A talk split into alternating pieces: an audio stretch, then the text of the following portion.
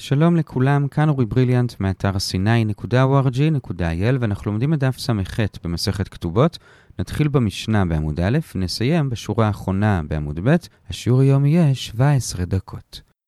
היום אנחנו ממשיכים לעסוק בנדוניה, כלומר, שוב, כשבעל ואישה מתחתנים, אז הנדוניה זה הכסף או הנכסים שהצד של האישה מביא, הבעל יכול להשתמש בכסף הזה, להרוויח איתו, אבל אם הם מתגרשים או אם הבעל מת ראשון, אז הוא מחזיר לה. זה נדוניה, וגם לבעל וגם לאישה יש אינטרס שהנדוניה תהיה כמה שיותר גדולה. לבעל יש אינטרס כי ככל שהוא יקבל יותר כסף לסחור בו, אז יהיה לו יותר אפשרות להרוויח, לכן ככל שהבעל ממשפחה טובה יותר, הבעל איכותי יותר, אז הם ידרשו נדוניה גדולה יותר. זה מצד הבעל. מצד מצד האישה גם יש לה אינטרס, כי כאמור, אם הבעל יגרש אותה, אם הוא ימות, אז יתקבל את הנדוניה, אז ככה יתקבל יותר. אז יש לה עניין שהאבא ייתן כמה שיותר. עכשיו, למרות שני האינטרסים האלו, באמת, האבא לא חייב לתת נדוניה. כלומר, אם האישה, נגיד, היא אישה מאוד איכותית והבעל פחות, אז האבא שלה יכול להגיד, אני לא נותן נדוניה. אתה רוצה להתחתן איתה, תתחתן, אבל נדוניה אני לא נותן. האבא לא חייב לתת נדוניה. עד כאן התזכורות, אמרנו מה זה נדוניה, למה יש אינטרס גם לבעל וגם לאישה שהיא תהיה גדולה, אבל בכל זאת אמרנו שאבא לא באמת חייב לתת נדוניה, רק אם הוא מסכים לזה מראש, ועכשיו לנושא שלנו. מה קורה אם האבא מת? אנחנו נראה היום שיש תקנה שלמרות שהאבא עצמו לא חייב לתת נדוניה, אם הוא מת, אז היתומים כן חייבים לתת נדוניה, בשביל לדאוג לאחותם שירצו להתחתן איתה. זה הדין הבסיסי של היום, היתומים חייבים לתת נדוניה בשביל אחותם, הם נותנים את זה מהנכסים שהם ירשו מהאבא. ועכשיו נחלק את השיעור לשלושה חלקים. כמו שאתם שומעים, פתאום באמצע ההקלטה נהייתי צרוד. רוב ההקלטה זה לפני שהצטרדתי, אז יהיה בסדר, אבל פה ושם יש גם קטעים כאלה, מקווה שזה יעבור מהר. בכל אופן, בחלק הראשון נראה כמה הם נותנים, בחלק השני, עד מתי הם נותנים, ובחלק השלישי נראה מימרה של רבונה בשם רבי ונסביר אותה. בואו נתחיל. אז החלק הראשון, כמה הם צריכים לתת. עכשיו נקדים שיש בעצם שתי אפשרויות. אפשרות אחת זה שמין את הנכסים, אפשרות שנייה זה שמין את האב. כלומר, אפשרות אחת זה שמין את הנכסים, כלומר עושים שומה מה הערך של כל הנכסים שהם ירשו מהאבא, ומתוך זה נותנים איזשהו אחוז קבוע מראש לנדוניה. איזה אחוז? אנחנו נראה בהמשך שרבי אומר עשרה אחוזים, כלומר עשירית מהנכסים לנדוניה. זה שמין את הנכסים. אפשרות שנייה זה שמין את האב, כלומר, לא בודקים כמה נכסים הם ירשו, אלא מנסים להעריך כמה האדם הספציפי הזה, לפי איך שאנחנו מכירים אותו, היה נותן. זה שמין את האב. אלה שתי האפשרויות, ואת הדיון לגבי זה נחלק לשלושה סעיפים. סעיף ראשון זה דעת שמואל והתנאים. שמואל אומר ששמין את האב, לא את הנכסים, ועל זה עכשיו נקשה עליו מברייתא ומהמשנה שלנו, ששם לכאורה עולה ששמין את הנכסים ולא את האב. הקושייה הראשונה זה מברייתא שאומרת בפירוש שהבנות ניזונות ומתפרנסות מנכסי אביהם על ידי זה ששמין את הנכסים. אז זו קושייה ישירה על שמואל, אבל דוחה הגמרא, שם בכלל לא מדובר בנושא שלנו. לא מדובר שם על נידוניה של בת שרוצה להתחתן, אלא על מזונות. כלומר, כשאבא נפטר, אז עד שהיא מתחתנת או מתבגרת, היתומים צריכים לזון אותה ולהלביש אותה, ולצורך זה שמין את הנכסים. אבל לצורך הנדוניה, לפי שמואל, שמין את האב, לא את הנכסים. זו הייתה קושייה הראשונה, ותרצנו.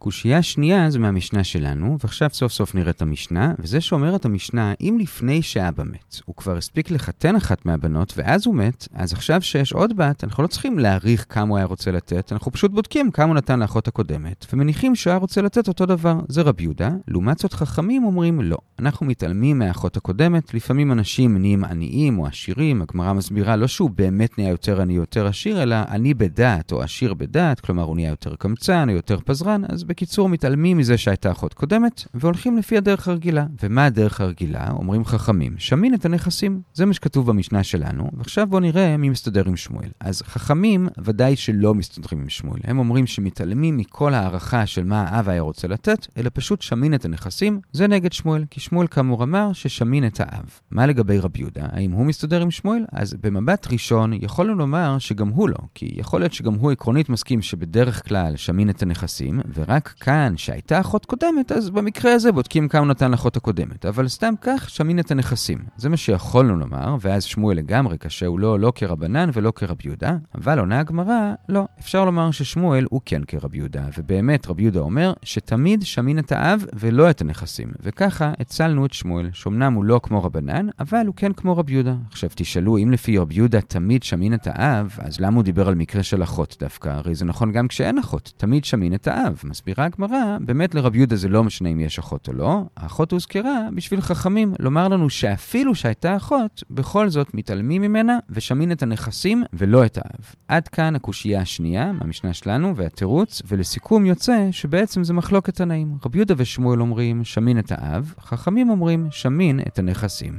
ועד כאן הסעיף הראשון, ראינו דעת שמואל ודעת התנאים, עוד פעם שנזכור, רב יהודה ושמואל שמין את האב, חכמים שמין את הנכסים.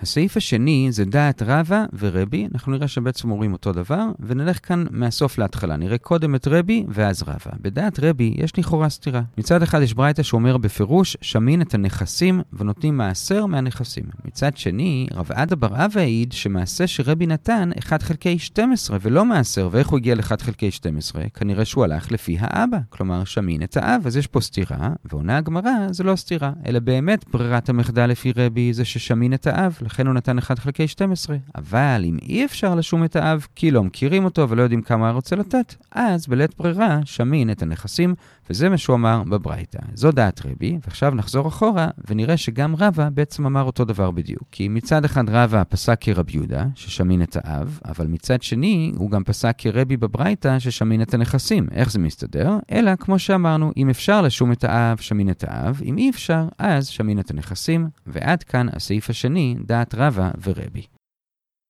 הסעיף השלישי זה שלוש שורות לפני סוף עמוד א' במילה גופה, וזה לגבי איך שמין את הנכסים. כלומר, לפי הדעות ששמין את הנכסים, איך עושים את זה, ונראה בזה שני שלבים. שלב ראשון, כמו שכבר הזכרנו, אומר רבי בברייתא, שנותנים מעשר. עכשיו, אמרו לו חכמים, רגע, אדם שיש לו עשר בנות, ויש לו נגיד בן אחד, והבן יצטרך לתת מעשר לכל אחת מהבנות, אז מה יישאר לבן? עונה רבי, לא, זה לא שנותנים מעשר מכל הנכסים לכל בת, אלא כל בת מקבלת מעשר ממה שנשאר. כלומר, הבת הראשונה באמת מקבלת מעשר מהכל, אז אם היה 100, עכשיו נשאר 90. הבת השנייה מקבלת מעשר ממה שנשאר, 190, אז היא מקבלת 9, ונשאר 81. הבת השלישית מקבלת מעשר מה-81, וכן הלאה, ובסופו של דבר, כל 10 הבנות יקבלו בערך 65%, והשאר יישאר לבן, זה שלב ראשון.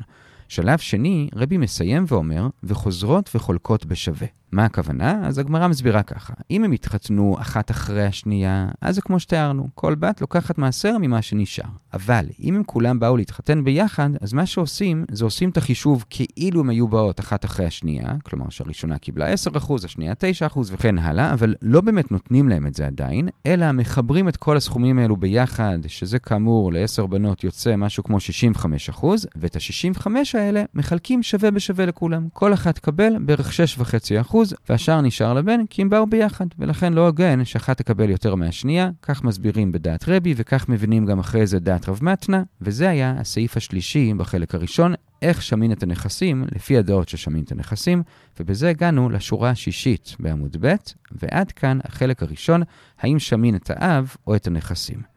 החלק השני זה לגבי עד מתי הם צריכים לתת לה נדוניה. כלומר, האם יש איזשהו שלב בחיים שבו החיוב שלהם לתת לה נפסקת והיא מאבדת את הנדוניה או את מה שהם עוד לא נתנו לה. ולגבי זה יש מחלוקת בין רבי שמעון בן אלעזר לרבי. רבי שמעון בן אלעזר אומר שיש שני דברים שיכולים להפסיק את הזכאות שלה לנדוניה. אחד זה אם היא בגרה, כלומר הגיעה בערך לגיל 12 וחצי, והשני, עוד לפני שהיא בגרה, כשהייתה עוד נערה, כלומר בערך בין 12 ל-12 וחצי, אם היא נישאה בשלב הזה, גם זה מאבד לה. אם היא נישאה כקטנה זה לא מאבד, אבל כנערה זה כן. אז עוד פעם, לרבי שמעון בן אלעזר, אם היא התבגרה או נישאה לפני זה כנערה, זה מאבד לה את הזכות בנדוניה. למה זה מאבד לה? אז בהמשך הגמרא עולות שתי סברות אפשריות. אפשרות אחת זה פשוט כי ככה תקנו. כלומר, תקנו שהם חייבים לנדוניה רק עד שהיא מתחתנת או עד שהיא מתבגרת, אחרי זה היא פשוט כבר לא זכאית. זאת אפשרות אחת. האפשרות שנייה זה שזה לא שזה לא מגיע לה, זה מגיע לה, אלא שהיא מחלה לנדוניה. כלומר, כשהגיעה לשלבי המעבר האלו של נישואין או של התבגרות, שזה שלב של התנתקות מסוימת מהמשפחה, אז מצופה ממנה להגיד, רגע, עוד לא קיבלתי את הנדוניה. ואם היא לא אמרה את זה, זה מראה שהיא מחלה לנדוניה או על מה שנשאר ממנה, והיא כבר לא זכאית לנדוניה. אלה שתי הסברות, עוד פעם, או כי זה לא מגיע לה, או שזה מגיע לה, אבל היא פשוט מחלה על זה. עד כאן הסברות בדעת רשב"א, למה בשלבים האלו היא מאבדת או את כל הנדוניה, או את מה שהם עוד לא הספיקו לתת לה מהנדוניה, היא מאבדת. זה רבי שמעון בן אלעזר.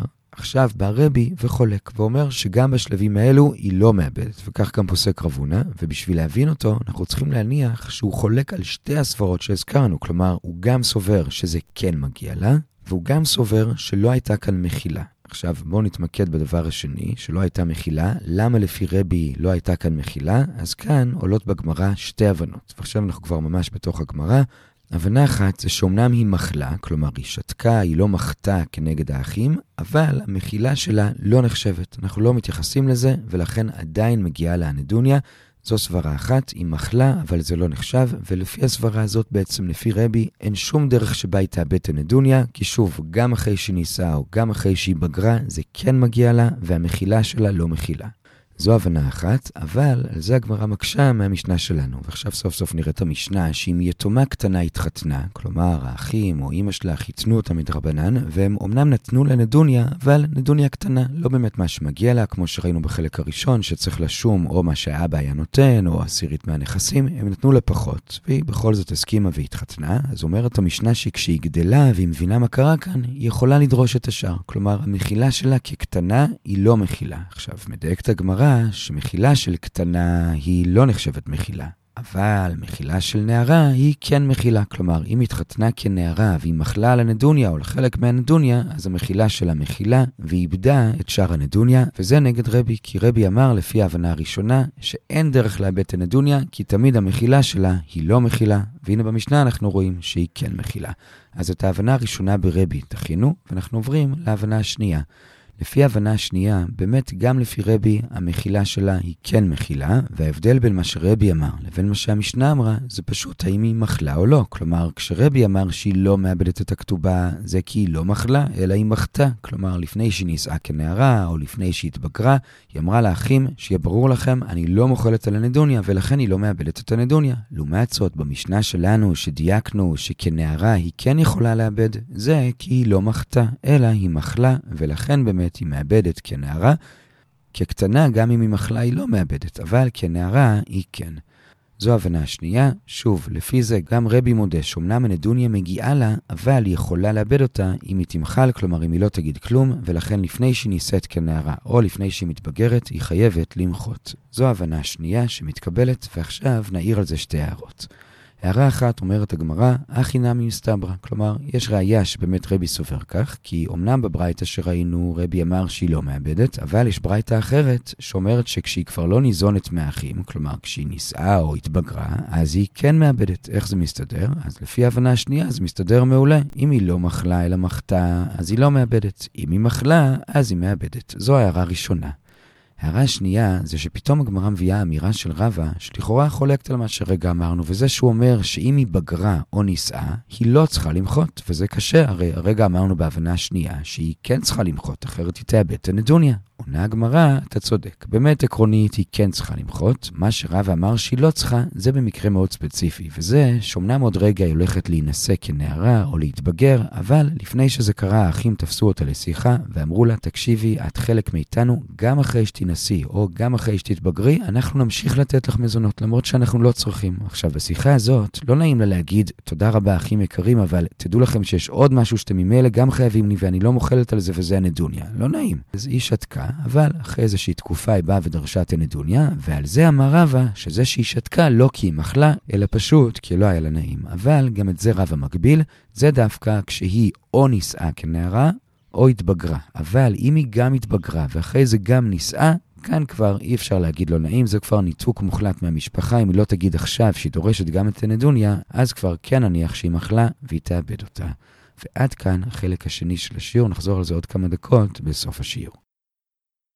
החלק השלישי והאחרון להיום לגבי הנדוניה זה אמירה של רב הונא בשם רבי, והוא משווה בין שני חובות של היתומים כלפי אחותם, וזה בין נדוניה, שזה נקרא כאן פרנסה, לבין מזונות, שזה נקרא כאן תנאי כתובה. והוא אומר, פרנסה אינה כתנאי כתובה. כלומר, החיוב של היתומים בנדוניה זה לא כמו החיוב שלהם למזונות. זה מה שהוא אמר, ועכשיו הגמרא מנסה להבין למה הוא התכוון, והיא מביאה שלוש הצעות, כששתי הצעות הראשונות הן לטובת הנדוניה, כלומר, החיוב בנדוניה יותר חזק, ההצעה השלישית היא דווקא לרעת הנדוניה. אז הצעה ראשונה לטובת הנדוניה, שמה שרבי התכוון, זה שאת הנדוניה היא גובה גם נכסים משועבדים, כלומר, אם היתומים ירשו את הקרקעות ואז מכרו אותם, אז אחותם יכולה לגשת ללקוחות ולגבות מאותם קרקעות את הנדוניה. לעומת זאת, את המזונות לא גובים מנכסים משועבדים, אלא רק מנכסים בני חורים, כלומר, רק מנכסים שעדיין אצל היתומים. ולמה? אז עקרונית, גם את זה וגם את זה לכאורה היו אמורים כן לגבות גם משועבדים, כי זה חוב של היתומים כלפי אותה בת, אבל לגבי מזונות, חז"ל תיקנו שלא, כי למזונות אין קצבה, הרי אין לזה סוף, אי אפשר לדעת כמה כסף היא תצטרך, ולקוחות שקונים קרקע מהיתומים ויודעים שהם צריכים לתת מזונות, אין להם שום דרך לדעת האם הקרקעות שעדיין אצל היתומים יספיקו, או שבסוף יבואו ויקחו מהלקוחות את הקרקע, וקשה ככה לנהל מערכת כלכלית. לכן לגבי מזונות ביטלו את זה ולא גובים ממשועבדים, אבל לגבי נדוניה, שזה סכום קבוע, כמו שאמרנו בתחילת השיעור, אז לזה כן גובים משועבדים.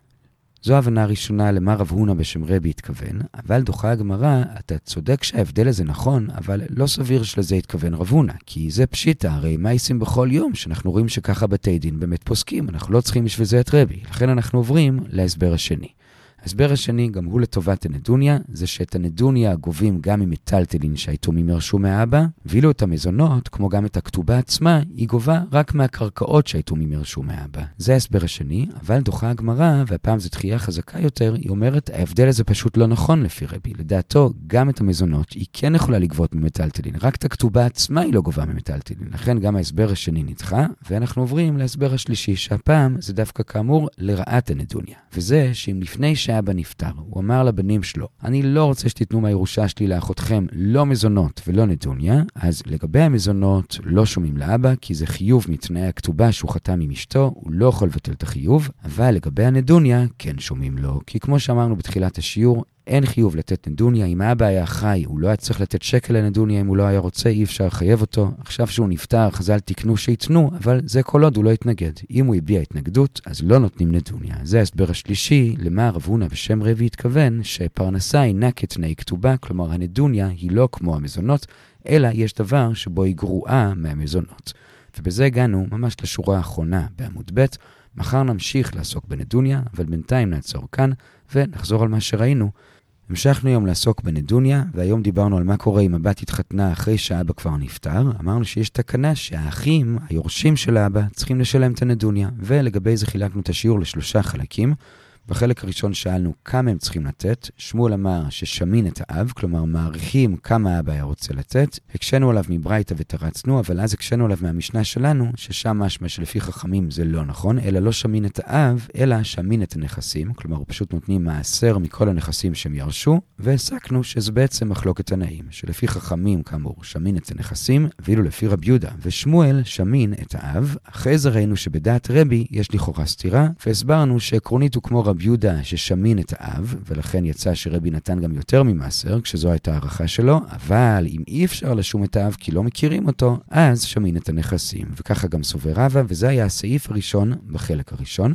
הסעיף השני בחלק הראשון היה איך שמין את הנכסים, כלומר איך מחשבים את אותו מעשר, אז אם יש בת אחת היא מקבלת מעשר, אם יש יותר מבת אחת אז כל אחת מקבלת מעשר ממה שנשאר. אז הבת הראשונה תקבל 10%, השנייה תקבל רק 9%, וכן הלאה זה הולך ויורד, אבל אם יש כמה בנות והן כולן מתחתנות ביחד, אז עושים להם את החישוב שעכשיו אמרנו, כמה כל אחת תקבל, אבל לא נותנים להם, אלא מחברים את כל האחוזים, ואז מחלקים את זה ביניהם שווה בשווה, כי הן מתחתנות בבת אחת, וזה היה הסעיף השני בחלק הראשון.